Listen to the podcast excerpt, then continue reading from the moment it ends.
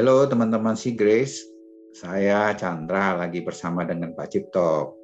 Ya, saya ingin mendapatkan uh, masukan apa yang Pak Cipto dapatkan dari diskusi si Grace kita yang lalu, di mana kita mendiskusikan mengenai tuntunan Tuhan.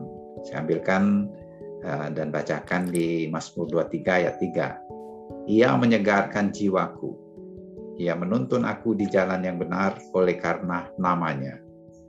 Ya, gimana Pak Jukto? Apa yang didapat nih dari ayat ini?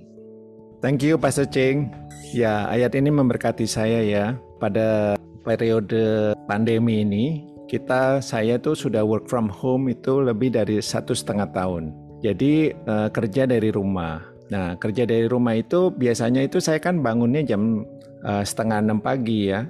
Eh, lalu jam 7 itu sudah harus jalan dari rumah untuk pergi ke kantor. Sampai di kantor jam 8. Nah, setelah pandemi ini membaik, nah saya itu mengalami kesulitan untuk bangun pagi dengan pola jam setengah enam pagi. Karena biasanya kalau saya bangunnya sekarang kalau lagi work from home itu 7.45. 7.45 pagi, siap-siap sebentar, jam 8 pagi udah mulai kerja gitu kan hanya waktu 15 menit gitu kan. Jadi uh, saya kesulitan untuk bangun jam setengah enam pagi dan kalaupun saya bangun, bangunnya de tidak dengan segar, uh, tidak dengan sukacita. Tapi saya tuh uh, membaca ayat ini, ia menyegarkan jiwaku. Ia menuntun aku di jalan yang benar oleh karena namanya. Nah, tiba-tiba ada sahabat yang kirim saya anjing saya dikirimin anjing, papis gitu ya, uh, pudel, dan wah saya senang gitu main sama dia. Dan ternyata dia bangunnya jam setengah enam pagi. Dan dia setelah dia bangun jam setengah enam pagi, dia selalu cari saya, ingin main dengan saya. Jadi waktu saya uh, terbangun ya karena dia keranjang saya gitu ya untuk membangunkan saya. Saya tidak seperti alarm gitu. Aduh ini uh, seperti annoyance gitu ya, seperti mengganggu gitu alarmnya. Saya kadang-kadang pencet matiin atau snooze ya. Tapi kalau udah ngelihat anjing ini, segera secara uh, sekejap gitu ya, dia menyegarkan jiwaku. Dia uh, saya mengalami sukacitanya Tuhan. Dan saya bangunnya jam setengah enam pagi.